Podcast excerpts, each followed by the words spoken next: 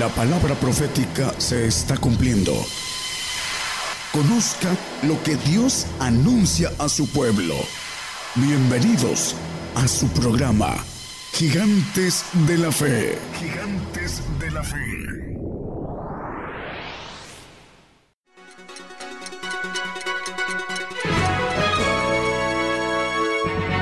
Escuche la palabra de Dios a través de un estudio que le ayudará a conocer más de los planes de Dios para el hombre. Todos los domingos 10 de la mañana y los miércoles 8 de la noche, hora de México, hora del centro. Aquí por Radio Gigantes de la Fe. Gigantes de la Fe.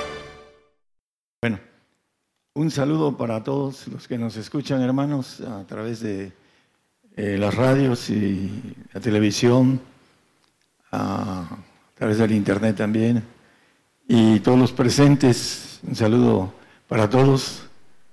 Eh, el tema ah, se llama La mar. Por aquí un hermano una ocasión este, se lo estaba llevando la mar, la marea. Que no se vaya por ahí porque hay mucha corriente, dice allá donde anduvimos y, y por ahí se bajó y ya se estaba, se lo estaba llevando la marea, ¿no? un hermano que no fue por él. Bueno, la mar, espero que entiendan luego el significado de tomar esto. El Salmo 77 y 16, vamos a empezar a, ver qué es la mar. Hay cosas eh, escondidas en la palabra que tienen un significado específico y lo vamos a ver con claridad porque el tema es la mar. Dice, vieron, vieron de las aguas, oh Dios, vieron de las aguas, temieron y temblaron los abismos. Bueno, vieron las aguas tienen ojos y además tienen temor. Bueno, vamos a ver qué es lo que dice la palabra, es lo que nos está diciendo. Eh, en lo natural está hablando el salmista de cuando las aguas fueron partidas, en Mar Rojo, etcétera, en lo natural. Pero en lo espiritual hay algo eh, más a fondo y lo vamos a investigar hoy a través del tema. También el Salmo 114, 3 y, después el 5, para no tener tantos textos. La mar vio y huyó, el Jordán se volvió atrás. También aquí habla de que vio la mar y además que huyó. Bueno, vuelve a hablar también algo parecido, pero no está hablando de lo natural, le vamos a ver qué es en lo espiritual. hay varios textos que podemos seguir eh, eh, viendo. En Apocalipsis 21.1 dice que vi un cielo nuevo y una tierra nueva porque el primer cielo y la primera tierra se fueron y el mar ya no es. Vamos a ver por qué nos dice Apocalipsis también que después de que esta tierra y este cielo que existen ahorita, que son nuestro hábitat, ah, van a perecer, porque la Biblia lo dice, el cielo y la tierra perecerán, más mis palabras no perecerán, hablando de este punto. Entonces, cuando esta tierra y este cielo perezcan, el mar ya no va a ser. Vamos a ver a la luz de la Biblia en eh, Daniel 7, 2 y 3, vamos a ver que aquí hay un combate entre los cuatro vientos del cielo y la gran mar. Habló Daniel y dijo, veía yo en mi visión de noche y aquí que los cuatro vientos del cielo combatían en la gran mar. Los cuatro vientos del cielo es el ejército de Dios. Dice Mateo 24, 31, dice que los escogidos, hablando de quienes van a recoger a los escogidos, y, dice, y enviará sus ángeles con, gran trompeta, eh, con voz de trompeta y juntarán sus escogidos de los cuatro vientos de un cabo del cielo hasta el otro. Bueno, habrían decir que son los cuatro vientos de aquí de la tierra, pero está hablando de ángeles Dice, enviará sus ángeles para, por cierto que no es un solo lugar donde están los escogidos. hay el segundo cielo y el tercer cielo, escogido de santo y escogido perfecto. Uno va al segundo cielo, el santo, y el, el perfecto va al tercer cielo de Dios.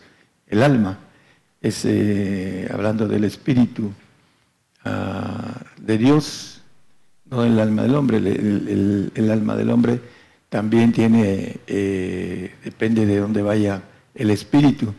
Si va al tercer cielo, eh, el alma va hacia el tercer cielo, pero si va al segundo cielo, eh, hablando de los santos, lo dice Hebreos de manera escondida, es, no es el tema, pero ah, es importante hablar de los cuatro vientos que combaten el 7.2 de Daniel, para no meternos en otro tema, combaten con la gran mar, la mar que vamos a ver que dice en el siguiente texto, Cuatro bestias grandes, diferentes de la una de la otra, subían de la mar. Las cuatro bestias que ve Daniel en, visión, Daniel 4, Daniel 5, Daniel 6, Daniel 7, que ve el león, el oso, el tigre y la bestia espantosa y terrible que eh, en el año 70 de nuestra era se cumplió. Todo eso se cumplió para el pueblo de Israel. Eh, lo que se ve, esas cuatro bestias que subían de la mar. Y también hay una bestia que sube del mar en Apocalipsis 13, 1. Yo me paré sobre la arena del mar y vi una bestia subir del mar, que tenía siete cabezas y diez cuernos, y sobre sus cuernos diez diademas, y sobre las cabezas de ellas nombres de blasfemia. La bestia que sube del mar. Vamos a ir viendo quién es, porque es importante. Es una bestia.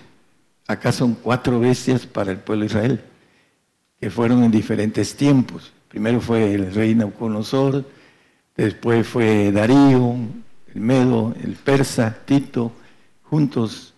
Después fue Alejandro el Magno, y después Tito el emperador, que destruyó el templo de Salomón y el pueblo de Israel, porque dejó de ser nación en el año 70, cumpliéndose lo que dice Mateo 24.2, que no quedaría piedra sobre piedra, lo que dice el Señor. Eh, esto es parte de lo que se cumple en el pueblo de Israel, la semejanza, nada más que son cuatro bestias en diferentes tiempos. Acá son muy, eh, una sola, porque dice que es una bestia que sube del mar y es una agilidad de, bestias. Primero la de león, que es hablando de eh, Irak, de, que antes no era Irak, caldeos, y este, después fueron babilónicos y ahora son iraquíes. Van a tener el apoyo del oso, que es Rusia, y van a tener el apoyo del tigre asiático, ya no es Grecia, es el tigre asiático, China. Y por otro lado, eh, maneja que le da todo el poder el dragón en el 13, 2 y 3, sobre todo en el 3. Dice, eh, la bestia que vi era semejante a un leopardo, tigre, y sus pies como de oso y su boca como de león, y el dragón le dio su poder y su trono y grande potestad a esta bestia que sube del mar las cuatro bestias que pelean con los cuatro vientos del cielo, que son los ángeles de Dios y la grande mar, y de ahí eh, viene esa cuatro bestias que suben de la mar, dice Daniel 7.3, eh, el que leímos, ya no lo pongan, hermano. Y en el 4 y el 5, 6, 7 habla de las cuatro bestias. En la última, la bestia espantosa y terrible, que se cumple en el año 70 de nuestra era. Destruyó el templo. Viene esa bestia que sube el mar que va a destruir el templo de Dios. Nosotros somos templos. Templos, dice la Biblia, del Espíritu Santo, el Espíritu de Dios. Viene la barredora, nos va a destruir esa bestia que sube el mar. Vamos a ver que esa bestia que sube el mar no es humana. Eso es lo que el hombre desconoce de todo esto. Y lo vamos a, ver a la luz de la palabra. Apocalipsis 2, 12, 3 y 4, para que veamos esta bestia que tiene, que trae. Dice que fue vista otra señal en el cielo y aquí una gran, un, grande dragón, un grande dragón bermejo que tenía siete cabezas y diez cuernos y en sus cabezas siete diademas y el cuatro, por favor. Y su cola arrasaba la tercera parte de las estrellas del cielo y las echó en tierra. Y el dragón, el diablo, dice el Apocalipsis 22, eh, volvemos después al 12.4, para que veamos que el dragón es el diablo, todo el mundo sabe qué es eso, pero vamos a verlo a la luz de la palabra. 22. Y prendió el dragón aquella serpiente antigua que es el diablo y Satanás y le ató por mil años. Bueno, el dragón, volvemos al 12.4, que el dragón se paró delante de la mujer que estaba para, para, parir a fin de devorar a su hijo cuando hubiera parido. Bueno, el diablo ah, se va a parar a devorar al hijo que va a regir con vara de hierro. Eh, aquí en la tierra primero y después va a gobernar los cielos. Lo quiere devorar, que no, que no alcance a vivir. Eh, en el 6.8 de Apocalipsis también, vamos a ver qué trae esta bestia que sube del mar es, tiene, es un séptimo general de Satanás. Hay siete imperios. Dice que Juan cuando escribía, cinco son caídos, ya habían cinco imperios caídos. El uno es, era el imperio romano, que se cumple con Tito, el emperador, que destruye Israel y dos naciones más, y la, desaparece a Israel. Eran dos tribus ya habían ah, diez tribus de Israel, habían sido, eh, hablando de separadas, por razones que eh, conocemos de la historia por oh, David, por el pecado de David. Entonces, eh, el punto de referencia es que aquí este, esta bestia dice que miré y aquí un caballo amarillo y el que estaba sentado sobre él tenía por nombre muerte y el infierno le seguía, y le fue dada potestad sobre la cuarta parte de la tierra para matar con espada, con hambre, con mortandad, con las bestias de la tierra. Entonces, esta bestia que ahorita lo vamos a ver, que no es humana, está en un cuerpo humano, pero no es humana. Y si, quieren, y si no quieren creer que el diablo entra en el cuerpo del hombre, nada más eh, podemos ver a la luz de los evangelios cuando a Judas eh, iba a entregar al Señor, dice que el diablo entró en él. Tienen autoridad cuando uno les da esa apertura. El Señor también entra en nosotros cuando le abrimos la puerta, dice yo soy aquí, dice llamo, el que abre la puerta entraré a él. E igual el diablo entra en el, hombre cuando le abre la puerta a lo maligno.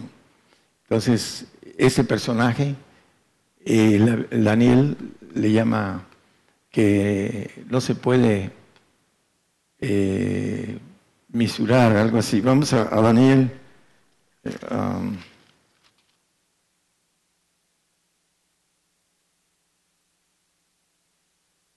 dos, cuarenta y dos y cuarenta y tres.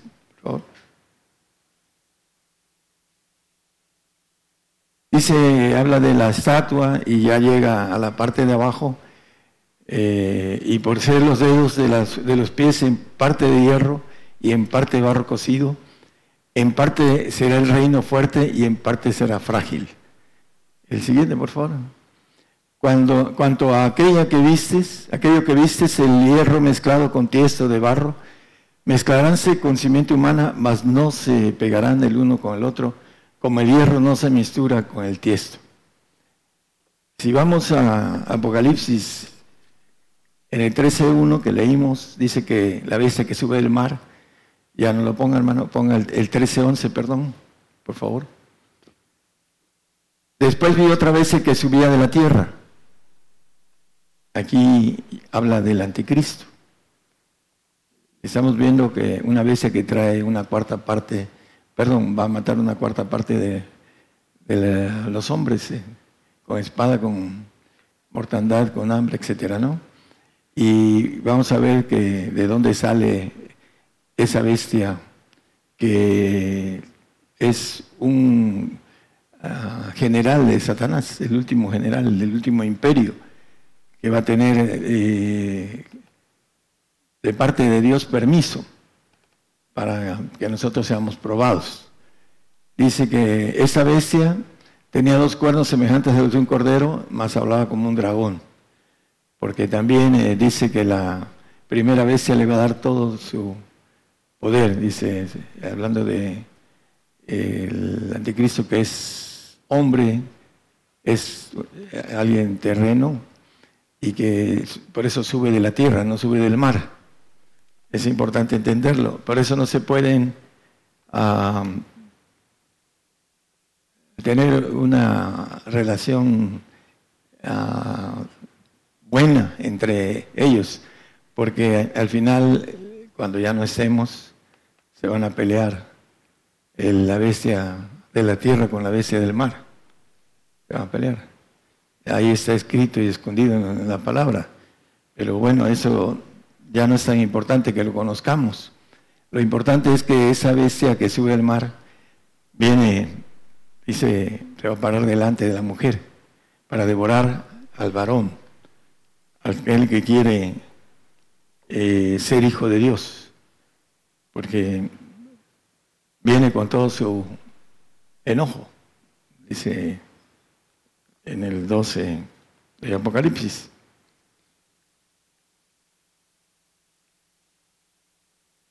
Oseas 12:11 es algo como una referencia nada más. 12:11 eh, dice que ha hablado a los profetas y aumenta la profecía. Y por mano de los profetas pues semejanzas. La semejanza más importante para nosotros es la bestia, es espantosa y terrible. Daniel la ve en cuatro bestias que suben del mar. Pero los caldeos, dice en Abacú, en el primero, en el 5, dice, pasmaos, y maravillaos, pasmosamente. Mirad en las gentes y ved y maravillaos pasmosamente, porque obra será hecha en vuestros días que aun cuando se os contare no la creeréis. No la creen, ni muchos de los que están aquí no la creen. Además, dicen algunos, dice, es lo mismo, predican lo mismo. Y no lo digo por... es hermanos que no entienden y murmuran. Dice que los murmuradores aprenderán doctrina cuando dentro de poco esté esto. Eh, la importancia de la figura en el Daniel 7.7 dice que la cuarta vez espantosa y terrible, que se cumplió en el año 70, lo dice Abacú en el 1.7. Nada más que hermanos, los que nos escuchan en la radio, porque es para ustedes el mensaje. Esta espantosa y terrible, como dice Abacú, espantosa y terrible, eh, hay algo importante en las otras Biblias que nosotros no usamos. Dice espantosa y formidable ya no dice lo mismo que dice Daniel 7:7, que es espantoso y terrible. La semejanza en la gramática. Y, por ahí te llevan para que no entiendas las figuras que de por sí están puestas para los profetas. Dice que Dios puso semejanzas y aumentó la profecía por manos de sus profetas. Es eh, el león, eh, ya dije que se cumplió con el rey Nabucodonosor, después de los medos persas, sube medo cerca persa, Darío y, Tito. Primero eh, siempre han tenido hasta el día de hoy una relación. Por cierto, voy a tocar algo. Los persas dicen que son los iraníes.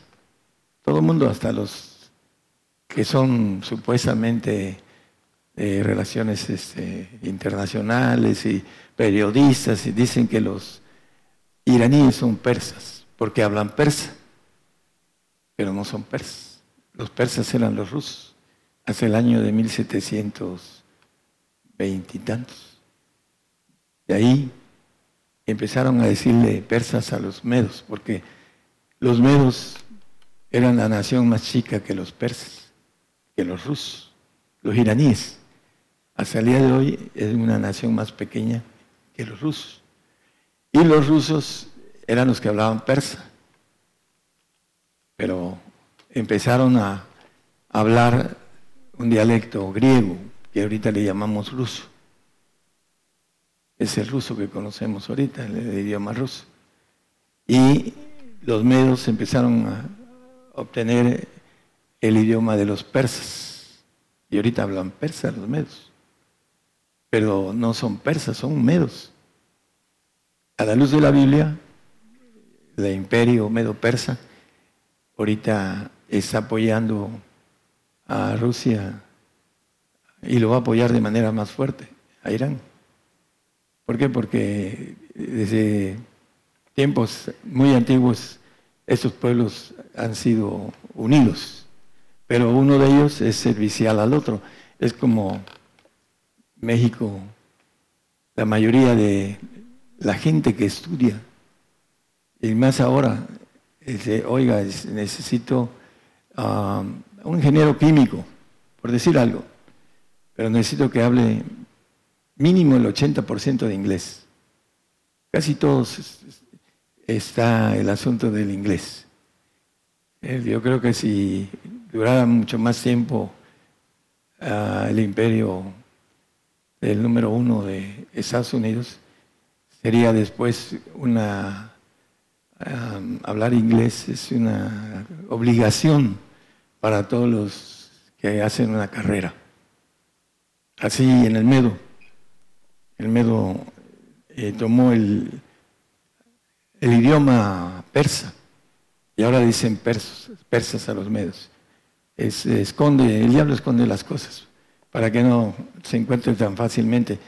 Hay que buscar, indagar y llegar hasta el punto de que compruebe uno que eso es así.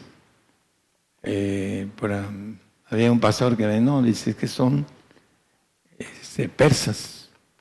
Y le llevé un mapa de lo que fue el imperio medo-persa. Hasta ahí ya se le quedó. Y me decía, no es que son persas. Bueno, a mí me lo dijo el Señor, no me lo dijo hombre. Y ya después con el tiempo lo busqué y ahí está, ¿no? Es cuestión de buscar. Pero son cuestiones históricas, hermanos. Hay muchas cosas históricas. Todo lo que sucedió al pueblo de Israel es histórico. Hablando cuando se dividió ah, en cuatro partes el tigre, cuando murió Alejandro el Magno. En el 91 de nuestra era, en 1991, se dividió Rusia en cuatro partes, cumpliéndose la semejanza de la profecía que fue hecha para Daniel, para el pueblo de Israel. En nuestros ojos se cumplió la división de cuatro grandes partes de la URSS, la Unión de Repúblicas Socialistas. Esa es la parte en que no, el hombre no puede entender las semejanzas Vamos a seguir con lo del mar, hermanos. Eh,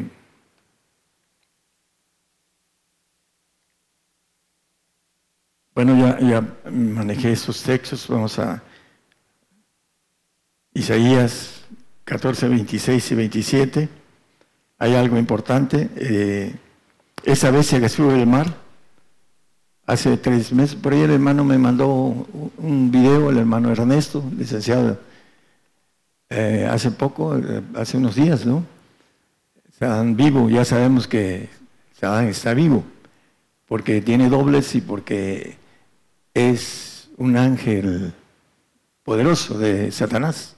Es el último general que va a usar Satanás y que es permiso, tiene permiso de Dios para esto.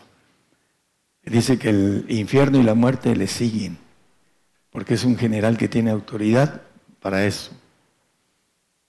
Isaías 14, 26 y el 27 después, por favor.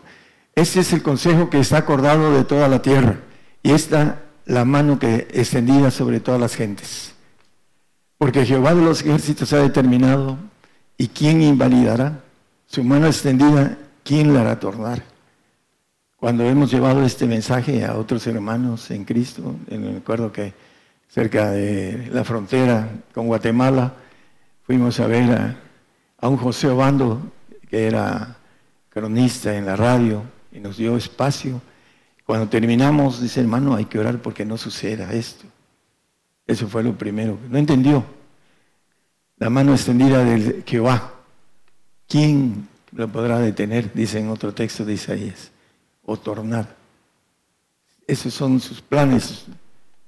Y para la gente que no los entiende, empiezan a querer orar porque no suceda esto. Va a suceder. ¿Quién lo podrá detener o quién lo podrá tornar? Dice la palabra. Ezequiel 22, 14.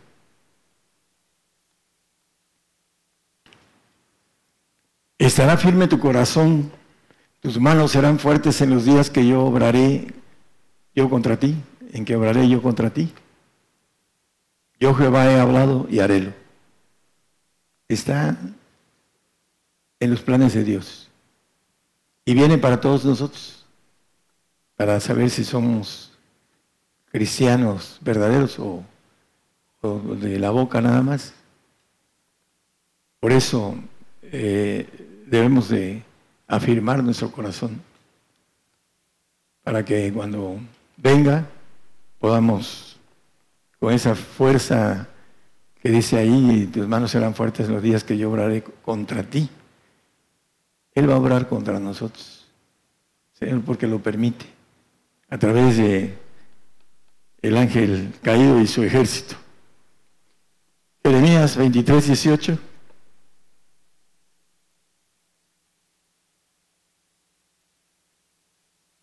Porque ¿quién estuvo en el secreto de Jehová y vio y oyó su palabra?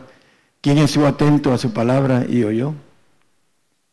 Muchos no quieren escuchar esto. Muchos no quieren decirle a sus hijos las cosas verdaderas. Los problemas va a ser cuando sus familiares agarren a sus hijos pequeños. No, los padres están locos. Y ahorita a niveles de tipo ah, de leyes, tienen derecho los niños de, tomar decisiones. Y se van a ir porque no les han hablado correctamente. Los van a entregar a Moloch con sus parientes, porque tienen relación con los parientes. Ese es el problema porque no se le dice, pobre, no, es que yo no le puedo decir a mi hijo esto, está chiquito y le va a dar miedo y esto y el otro. Pero en la Biblia maneja que los judíos entregaron a Moloch a sus hijos. Ahí está. Se note, hablando de los pueblos, dice que no te juntes, no, no te unas o no vayas y hagas con él este lazo de amistad porque vas a adorar a sus dioses. ¿Y qué hace Israel? Se junta con pueblos que adoraban otros dioses y empiezan a, dar a sus hijos a Moloch, al fuego, como lo hacían ellos, los otros los pueblos. Y la gente que no entienda que tiene que entregarle al Señor sus hijos, porque tienen un derecho ellos de vivir aquí en la tierra mil y pico de años, van a tener que entenderlo cuando eh, vean que sus hijos se están lanzando al agua de fuego con la, familia con la cual se quedó. Porque no fueron capaces de decirles la verdad de lo que viene, porque no creyeron.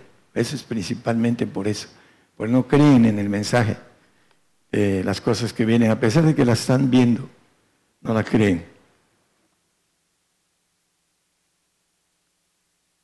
Juan 15, 20, un texto muy conocido. Eh, acordaos de la palabra que yo os he dicho, no es el siervo mayor que su Señor.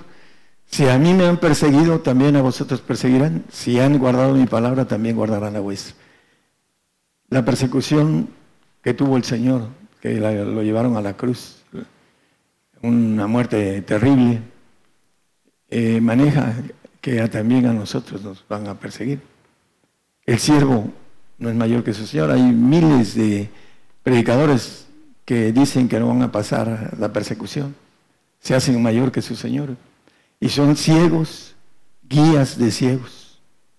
Y eh, van a caer sus ovejas, van a caer junto con ellos porque no van a, querer eh, eh, o no quieren ese mensaje y no quieren preparar a las ovejas para que puedan ser fieles hasta la muerte. Y es ah, una bienaventuranza. A Mateo 5, 10 al 12, los tres versículos nos hablan con claridad de una bienaventuranza, que la persecución es una bienaventuranza. Bienaventurados los que padecen persecución por causa de la justicia. Es una bienaventuranza en el Señor, tres veces feliz porque de ellos es el reino de los cielos.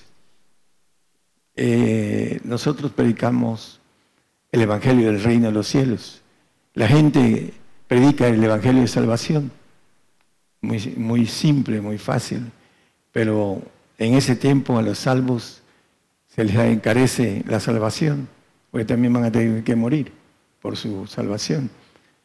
Pero la persecución maneja una bienaventuranza. Dice el 11, bienaventurados sois cuando os vituperaren y os persiguieren y dijeren de vosotros todo mal por mi causa mintiendo. Gozaos y alegraos porque vuestro merced es grande en los cielos, que así persiguieron los profetas que fueron antes de vosotros. Debemos de gozarnos y alegrarnos. ¿Qué sucedía con la primera iglesia? Iban a los leones y las madres con sus niños en el circo romano y, esperando los leones y iban cantando. Los que iban a ser crucificados o los que iban a ser quemados, iban cantando. Era una iglesia viva, que creía en la verdad del Señor que había predicado el Señor, estaba fresca. Ahora nosotros que tenemos seis mil años de idolatría como gentiles, estoy hablando de todos los gentiles de todo el mundo. 400 años fueron suficientes para el pueblo de Israel para no poderse quitar la idolatría de Egipto. Y fue reprobado el pueblo de Israel. Fue reprobado. Fue desechado. El Señor lo va a volver a ingerir cuando venga en otras circunstancias diferentes. Pero nosotros seis mil años el diablo ha trabajado en la genética del gentil. Por eso el gentil está como está. casi 8 mil millones de gentiles. ¿Cuántos evangélicos? Evangélicos de verdad, muy pocos, que entienden el camino al reino, no el camino de salvación. Vamos a día, Apocalipsis 14, 13.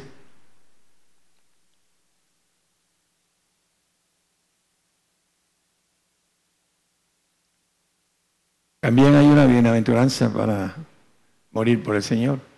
Oí una voz del cielo que me decía, escribe, bienaventurados los muertos que de aquí en adelante mueren en el Señor. Sí, dice el Espíritu, que descansarán de sus trabajos porque sus obras con ellos siguen.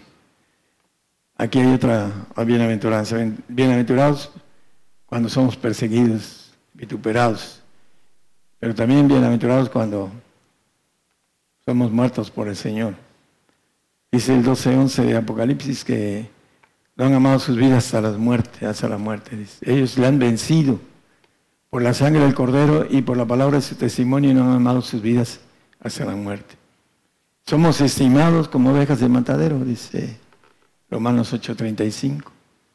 Y el Salmo 116:15 dice que estimáis a los ojos de Jehová la muerte de sus santos. Ahí dice, como está escrito, por causa de ti somos muertos todo el tiempo. Somos estimados como ovejas de matadero. Y estimáis a los ojos de Jehová la muerte de sus santos. La estima del Señor es que nosotros seamos fieles hasta la muerte. Y es una bienaventuranza morir por Él. Y yo digo que es un honor morir por Él.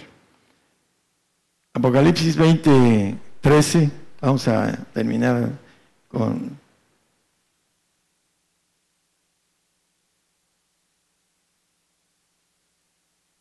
Y el mar dio los muertos que estaban en él y la muerte y el infierno dieron los muertos que estaban en ellos y fue hecho juicio de cada uno según sus obras. El mar.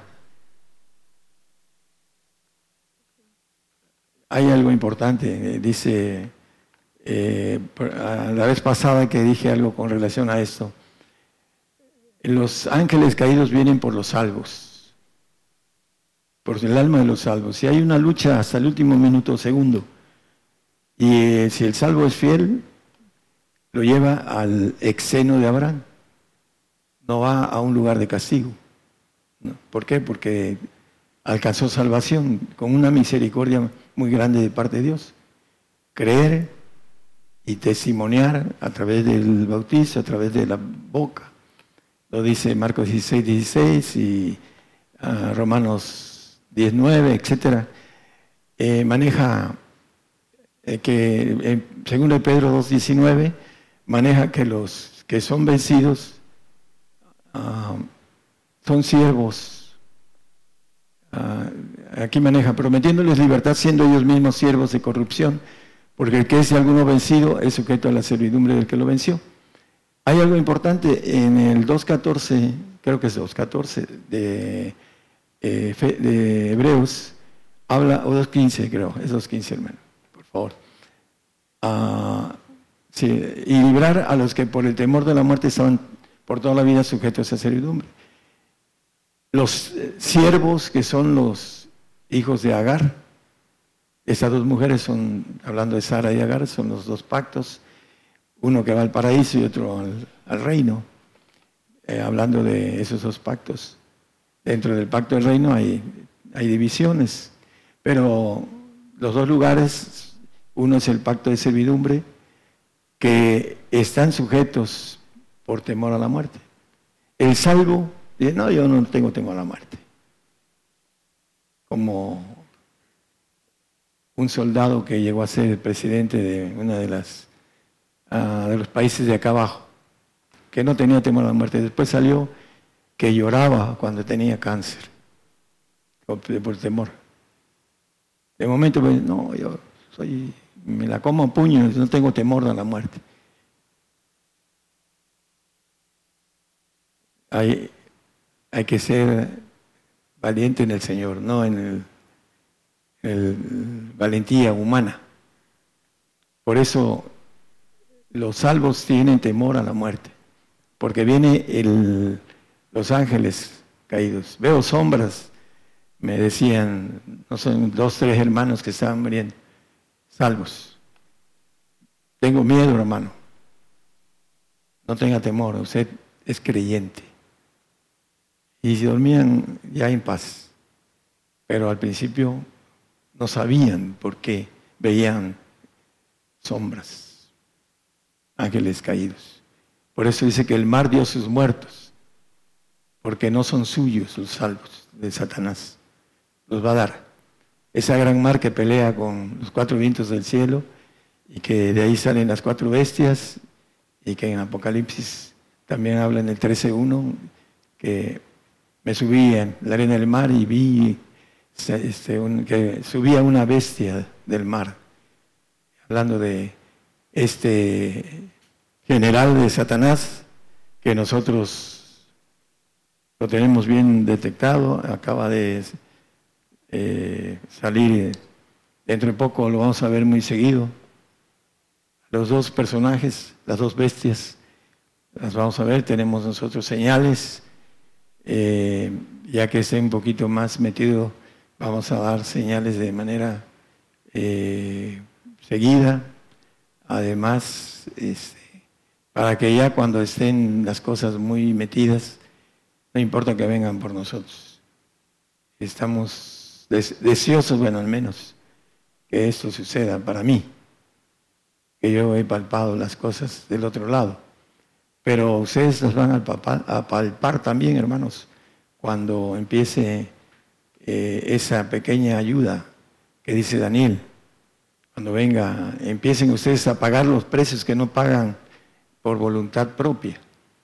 Los van a pagar forzadamente, entonces van a tener ayuda y van a tener alguna que otra visión de cosas extraordinarias, sobrenaturales. Por no haberlo hecho antes, lo van a hacer el momento que venga la barredora.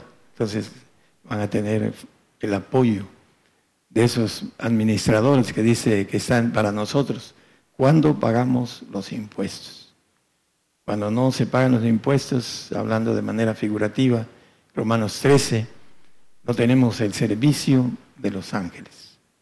Por eso a veces no podemos echar fuera escorpiones y serpientes porque no tenemos autoridad angelical para hacerlo. A veces algunos espíritus de esos de abajo, posiblemente. A veces ni, ni eso, porque no tienen eh, la entrega para hacer, tener el respaldo para poderlo hacer. Entonces, hermanos, el, tema es la mar. Vamos a ver dentro de poco ese general, la séptima cabeza, dice que va a durar breve tiempo. Eh, vamos a entrar en tobogán muy rápido, de repente, la Biblia lo maneja. Dice que el día malo que cae de repente sobre nosotros, el apóstol Pedro también eh, eh, lo habla el, Jeremías, etc. Tenemos un pequeño remanente de paz ahorita, pequeño. De repente, ¡pum!, se va a venir todo en una catarata tremenda. ¿Por qué? Porque tenemos, dentro de lo que el Señor nos dice, el año 70, tenemos, ya empezó, el 14 de este mes que pasó, tenemos ya un poco menos de un año, algunos se van a ir antes, otros poquito antes de que termine lo que dice el Señor, que cuando esta higuera eh, empiece a enternecer sus hojas, es cierto que no pasará, dice que todas estas cosas que están escritas se cumplan. Se van a cumplir, hermanos. Delante de nuestros ojos, yo le puedo decir a alguien que tiene su corazón lejos del Señor, aunque sea cristiano, lo digo por un pariente mío muy cercano, que nos, falta un, año por decir, no creo que sea un año, pero no entiende, él no lo cree, y muchos de aquí no lo creen. No, porque no lo veo ahí, está tapado, pero también hay mucha incredulidad. Está el hombre manejado de manera genética por el diablo y el corazón lo engaña. No, está loco. siempre está diciendo que, ya vienen las cosas. Bueno, yo siempre estoy tratando de que se, se acerquen al Señor, que se esfuercen. Pero yo siempre les digo, no, eso es cosa mía. Nunca les he dicho. Ahí, ahorita le digo, la palabra es lo que dice esto.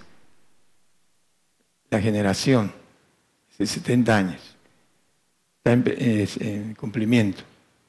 Lo crean o no lo crean, algunos, un pastor me dijo, yo no creo lo que me dice, aunque me lo diga con la Biblia. Se murió toda su familia y, luego él, uno por uno de cáncer. por andar blasfemando la palabra de Dios. Como dice la palabra, como bestia bruta, dice. Blasfeman, murmuran la palabra. Por eso es importante eh, tener la prudencia, porque a veces la boca nos lleva a pagar cosas muy pesados. Decía un hermano que le predicaba a una cristiana de varios de los pactos, el pacto de salvación, de santificación, de perfección. Digo, ¿por qué no le predica fidelidad? Está dando perlas a los cerdos.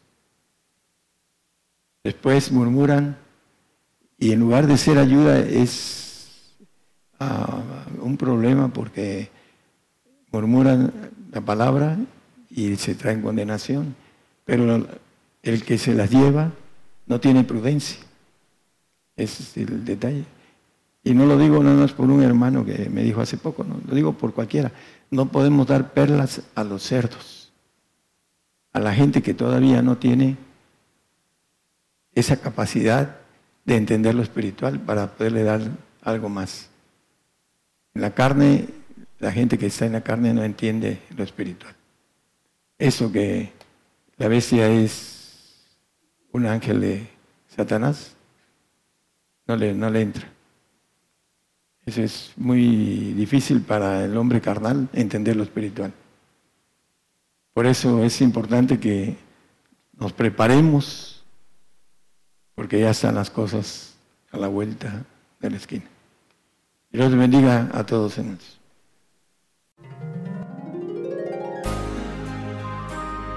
Llevando la palabra profética más permanente y la justicia de Dios a todas las naciones. Gigantes de la fe.